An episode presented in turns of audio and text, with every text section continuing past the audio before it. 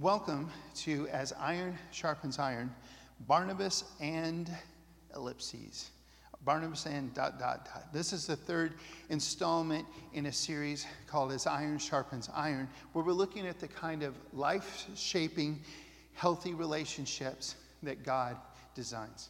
The first week looks at uh, the story of Ruth and Boaz, and also the life of Jesus. And we look at how healthy relationships happen in families. The second focus is again on Jesus and also primarily on the relationship of David and Jonathan. It shows what healthy iron sharpens iron relationships look like in the context of friend, excuse me, friendship or just um, any two people. This one focuses on the life of a man named Barnabas. You might call Barnabas the most encouraging man in the world. Uh, you might remember those uh, memes and the commercials that inspired them about the most interesting man in the world. Uh, I realized that that came and went and peaked, I think, in like 2012 or something. That's what my sons tell me, at least. And yet, I remember those and they still make me laugh. Uh, you, you might imagine that guy standing there saying, I don't always encourage people. But when I do, it changes their lives. Well, yes, that dates me, but here's the reason I share that. That's not just true for exceptions. That's not just true for Barnabas. That's true for every single one of us. When we encourage people in the biblical sense of encouragement, what, what we're talking about right now today, when we encourage people, it literally changes their lives. We first meet this guy named Barnabas in Acts chapter 2. He was part of the Acts chapter 2 church that we keep going back to. It was formed the day of Pentecost, instantly grew to 3,000 people, and just transformed everything. It's an amazing example to us all. He's not named there yet. He's not named until Acts chapter 4. And I'm going to read this. As with all my messages, I sometimes will leave out little little sections of the passage. It's not because I don't care about them or they're not important. It's because we're just trying to read the exact verses that keep us on track. My prayer is always that you go back and read these passages on um, in any version that you prefer. You read the entire thing and you pray about them. You don't just take my word for it. You actually read and study these things and let it sink in your heart. But today I'm reading most of each one of these passages. Today I'm reading from the New Living Translation.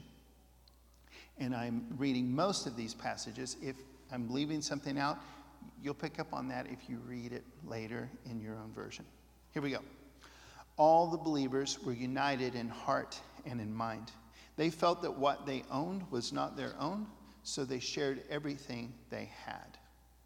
For instance, there was Joseph, the one the apostles nicknamed Barnabas, which means son of encouragement. He sold a field he owned and brought the money to the apostles. Now, Joseph is actually a pretty stand up name in the Bible. Almost every single person we meet named Joseph is a good person, is a follower of God that would be a great example to us all. This particular Joseph, though, we know because the apostles themselves gave him this nickname. Uh, this is just kind of a quick derail into Bible trivia and Hebrew language trivia, which I'm actually not that great at Hebrew. But the way their last names worked was if you were the son of someone, that was your last name, and they'd put the prefix bar in front of your name. For example, there's the beggar named Bartimaeus. Uh, they didn't even bother to give us his first name because he was, quote unquote, just a beggar. And yet we know that his last name was Bartimaeus, which means his dad's name was Timaeus. Well, what the apostles were saying by giving Joseph, that we now will call Barnabas, this nickname was this more than who his background was, who his dad was, who his daddy was, kind of a thing. Instead of that, his life, his character, his legacy would be defined by his ability to encourage people in this biblical life changing, life shaping kind of encouragement that we're looking at today. The first big action point for us to get there, first thing we see happening in Barnabas' own life is this choose encouragement over comfort. Choose encouragement over comfort. Here's the truth encouragement is very rarely that comfortable for the person giving it to the other person. It's at least a little bit awkward, and depending on the situation, it be, can be quite uncomfortable. It's also usually uncomfortable for the other person, the one who's receiving it.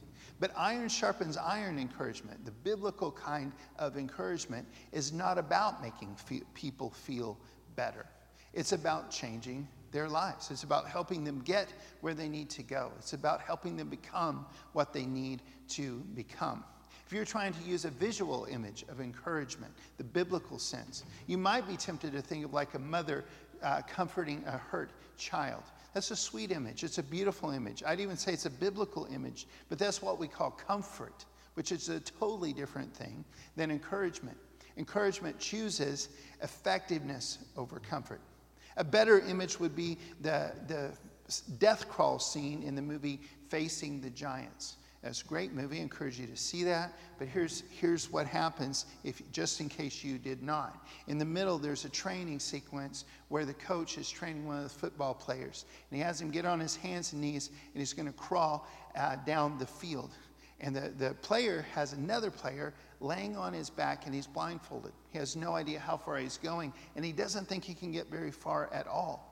And yet the coach just keeps saying, go a little further, go a little further, dig a little deeper. I don't remember his exact words, but it's a powerful, powerful scene. And the, the player ends up going the entire distance when he didn't think he could even go just part of it. This is what biblical encouragement looks like.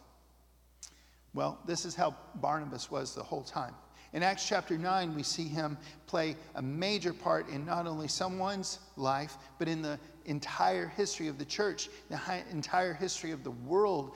We have so much to owe to Barnabas. Acts chapter 9, beginning with verse 26. When Saul arrived in Jerusalem, he tried to meet with the believers, but they were all afraid of him. They did not believe he had truly become a believer. Let me stop there for a moment. This is Saul who had been persecuting the church, Saul who had been their worst enemy. This is Saul who had seen a vision of Jesus and come to the Lord, who had repented of his sins and been baptized and starting to be study and be mentored and become a actual Christian, not only Christian but a Christian leader in the town of Damascus and then fled. A lot of stuff had happened, but most people still saw, saw Saul as this guy who was a persecutor of the church. But then, these two words are almost always significant when you see them because this is how this guy operated. Then Barnabas brought him to the apostles. Last week we talked about the difference between integrity and reputation. This is also a great example of this. Integrity is who you are. It's who you are when nobody's watching, who you are when everybody's watching. It's just who you are. It's what you're trying to be, it's what you believe in. It's who you are. It's where all of your energy and passion is going. Sure, you might fail sometimes. That doesn't mean you're not a person of integrity. It, it, what, what makes you a person of integrity is that you genuinely are pushing and seeking and working toward the thing that you say you are. Your reputation, on the other hand, is what other people think about you. It may be more positive or less positive than it is. It's almost never completely accurate. But in this moment, we see Barnabas sacrificing his reputation for his integrity. He really was a man of encouragement. He really was someone who would put everything on the line to help someone else become what they needed to become, to help someone else do what they needed to do, go where they needed to go. And at this moment, he was very popular. He was the, the guy at their church in Jerusalem. But he puts it all on the line to support this guy named Saul. So, Saul, resuming the story, so Saul stayed with the apostles and went all around Jerusalem with them, preaching boldly. The story continues in Acts chapter 10 and 11, where God formally and officially and astoundingly uh, brings the Gentiles into the ever growing church. Uh, the main players in chapter 10 and 11 are the Apostle Peter and a Gentile leader named Cornelius. And God primarily is using them, but a church is formed in Antioch. And we see Barnabas resume the story in cha- uh, verse 22 of chapter 11. When the church at Jerusalem heard what had happened, they sent Barnabas to Antioch. And when he arrived and saw this evidence of God's blessing, he was filled with joy. And he encouraged the believers to stay true to the Lord. Barnabas was a good man, full of the Holy Spirit and strong in the faith, and many people were brought to the Lord. Then Barnabas went on to Tarsus to look for Saul. And when he found him, he brought him back to Antioch. Both of them stayed there with the church for a full year, teaching large crowds of people. It was at Antioch that the believers were first called Christians. Now, quick aside uh, the idea of us being called Christians was originally kind of a term of derision. They were saying, oh, look at those little Christs, look at those little Messiah wannabes. but the Christians actually really thought, hey, I, I like the sound of that, actually. We are trying to be copies of Christ, not trying to be Christ, not actually be the Messiah. There's only one of those, but yet we are trying to be like him. The name stuck and it's still around today. And Barnabas is right in the middle of that, by the way. During this time, story continues, jumping a few verses down. The believers in Antioch decided to send relief to the brothers and sisters in Judea, everyone giving as much as they could. This they did, entrusting their gifts to Barnabas and Saul to take the, to the elders of the church in Jerusalem. And the story continues in chapter 13, all the way up to ver- chapter 15, verse 35. We see Barnabas being a major player in all of Paul's first missionary journeys. Another person on that team was a guy named John Mark. This guy had a lot of connections. In Acts 12, when he was joining Paul and Barnabas, the prayer meeting for Peter was at his mother's house. Uh, he was related to Barnabas, which uh, we read that in Colossians 4 1. And he apparently did a good job at first. But in Acts 13, we see that he dropped out of a mission trip. And this was a big deal to Paul. Not just a big deal, this was a, a deal breaker. Paul refused from this point on to work with John Mark, but Barnabas refused to let John Mark's ministry in there. Acts 15, verse 36 says this Their disagreement was so sharp that they separated. Barnabas took John Mark with him and sailed for Cyprus. Paul chose Silas. Now, there's a lot of great stuff happened out of this. And this is one of the ways we see the difference between just being a jerk and just breaking up and going your own way when somebody disagrees with you, and actually being someone who is a person of encouragement at all costs. And this is what happened. Paul chose Silas, and Barnabas did not try to undermine them in any way. He encouraged them to do that. Paul and Silas became a wonderful team. Barnabas and John Mark did as well.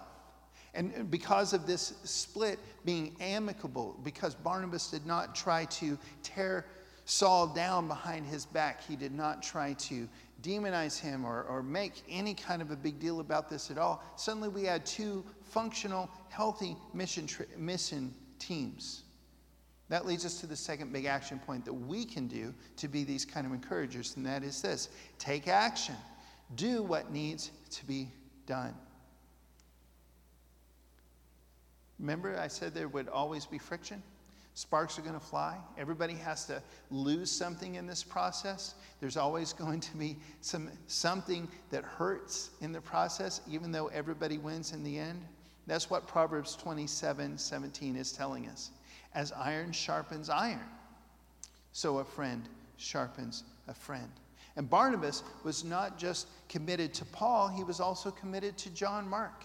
And it paid off in the end. We'll come back to his story in a second. This idea of encouragement, one more time, I want to make this very clear. It's not just even about words. We tend to think about encouragement most of the time as, as saying, hey, good job, or you can do this, or don't give up, or something you'd put on a happy poster with a cat hanging from a tree, or something like that. There I am making myself look old again. But here's the thing some of the best encouragers in the biblical sense that I see in the scripture were those four guys who brought their paralyzed friend to Jesus. I think it's important to remember here's another aside they weren't condemning him, they weren't saying that he was less than them, that he was worthless or worth less than them because of his disability. But if you love someone and they have some sort of a disability, wouldn't you do anything you could to try to help them not have to deal with that? Wouldn't you try to help them fix that problem if you could? Of course, you see. It's so obvious that they value him as a person, as a friend. It's so obvious that they're doing everything they can to honor him for who he really is in this moment. And yet they're trying to help him deal with this problem that he has in a healthy way. They are not prepared to just let it be. They're not prepared to do anything less than help him get where he needs to go, help him become what he could become with Jesus' help. Again, there's no recorded dialogue from these four guys, but that is the very essence of biblical encouragement. And them tearing through the roof, that's the very essence of the third big action point that we're looking at today, and that is this engage, commit, go all in. Engage, commit, go all in. This relentless commitment, this relentless commitment to do whatever it takes to help someone get where they need to go, to help someone else become what they need to become, do what they need to do. This relentless commitment to this is exactly what Barnabas was doing when he, quote unquote, broke up with Paul. He was all in helping Paul and John Mark. And look at the fallout from this. Look at the fruit of what happened here. It shows the spirit that it was done in. In 2 Timothy chapter 4, which, which is, by the way, the last book Paul wrote, he said this.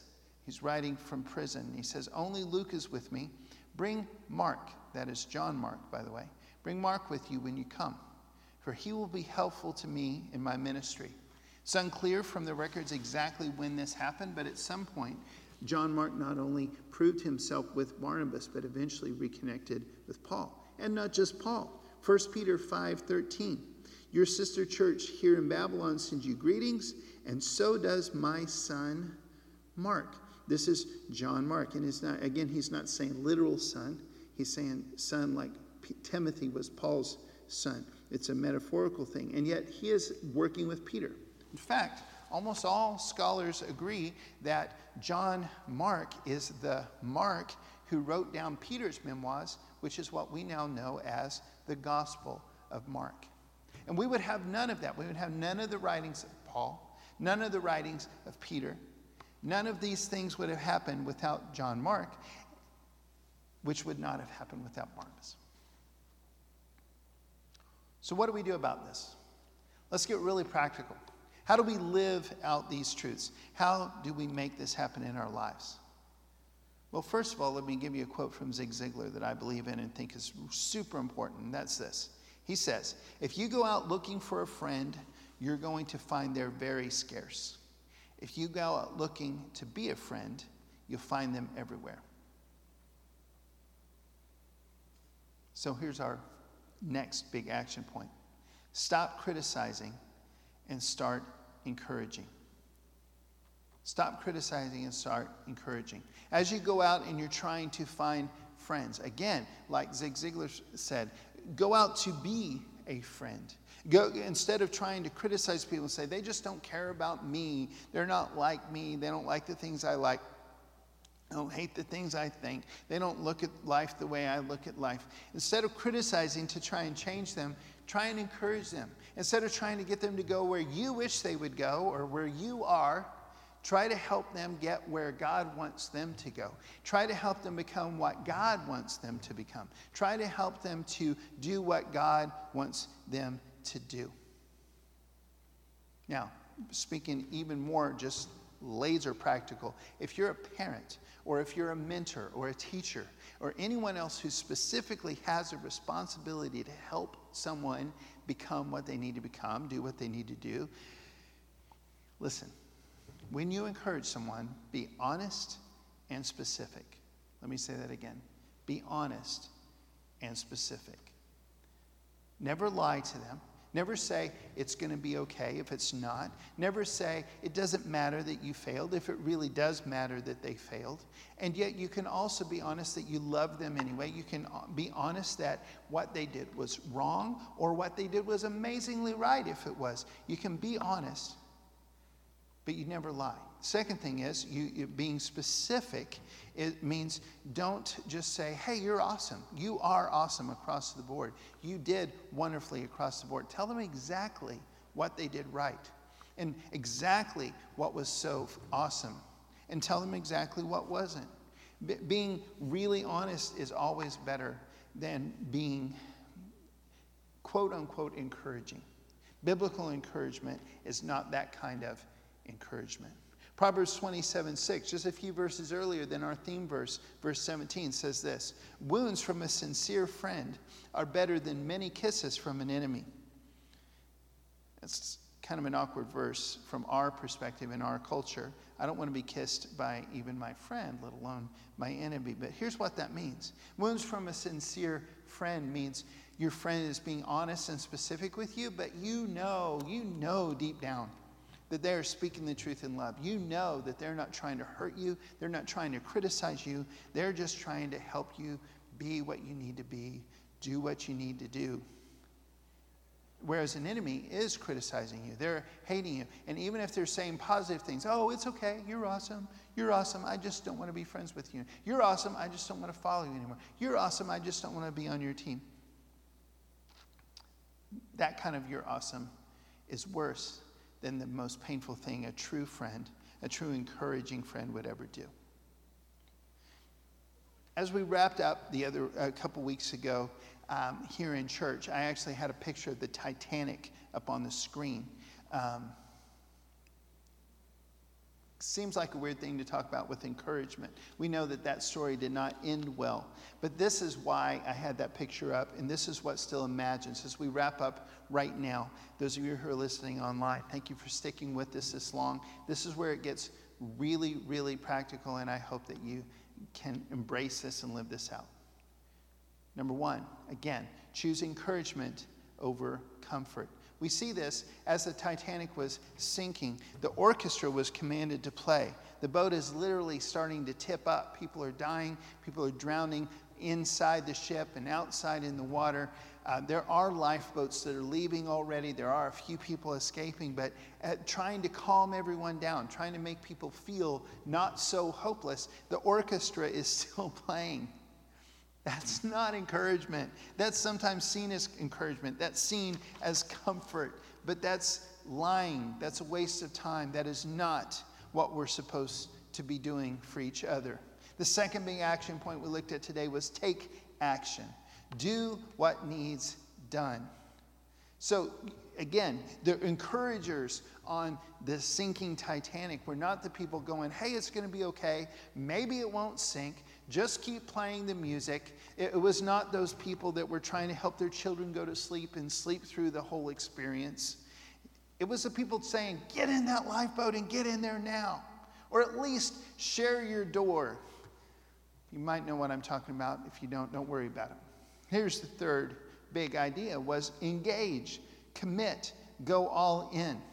And these are the people on there, the people who survived, the people who helped other people survive. These were the real encouragers in the biblical sense. They did whatever it takes to get people off the sinking boat and into the boats, the little boats that at least had a chance of surviving. They weren't lying, they weren't pretending, they weren't just trying to comfort, they weren't trying to encourage in an emotional sense. They were helping people get where they needed to go, they were helping people have a chance to one day become what they needed to become.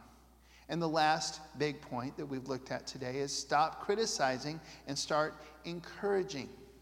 No one from the sinking Titanic survived by saying, you know what, if they just would have paid a little better attention, you know what, if there weren't so many icebergs in this water, you know what, those were not the people who survived.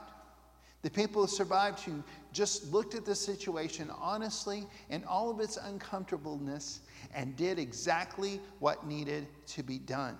They helped other people to the lifeboat. They carried them if necessary. They sacrificed their own lives to get the other people there if necessary. These were the true encouragers in the spiritual sense, in the biblical sense of the word, and that is what God is calling us to do for each other. In Romans 12, verse 8, Paul is talking about a whole list of gifts and how we're supposed to use them. Encouragement is in that. I want to just acknowledge that for a moment, and then we've got one, one more challenge that goes to everyone. In Romans 12 8 says, If your gift is to encourage others, encourage. If it is giving, give generously. If God has given you leadership ability, take the responsibility seriously. If you have a gift for showing kindness to others, do it gladly. And the list goes on. Here's the thing there is in the scripture special giftings, there are supernatural abilities that the Holy Spirit gives to us. And some of you who are listening to this probably have that supernatural level of encouragement. Something in this message is stirring something in you. You're like, that is who I want to be. That is what I want to do. That, I want that to define me. I want to be known as a son or a daughter, a son or a daughter of encouragement. That's who I want to be. That's what I want to do with my life. I encourage you to press into that. Just like if you're, we are all called to encourage, we are all called to give, we are all called to follow and to lead, we're all called to be kind. And yet the Holy Spirit has a supernatural ability to do each one of those that He chooses to give to specific individuals. If you realize that you have that gift of encouragement, we need you to play that role well. But again, this goes for every single one of us. 1 Thessalonians 5 11. So encourage each other and build each other up, just as you are already doing.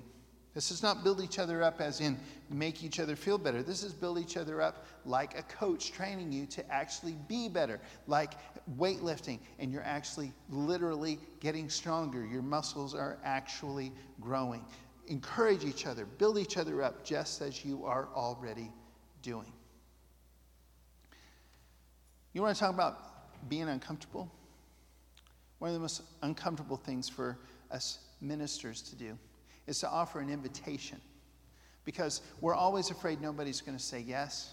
We're always afraid that somebody out there is thinking, but I've already made that decision. This is uncomfortable that you keep asking.